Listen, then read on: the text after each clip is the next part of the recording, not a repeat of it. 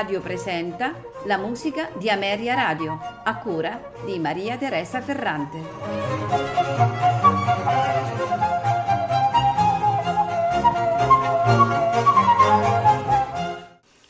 Buonasera e benvenuti alla musica di Ameria Radio. Questa sera ascolteremo composizioni di Giuseppe Sammartini compositore e virtuoso oboista, fratello maggiore del più famoso eh, Giovanni Battista Sammartini.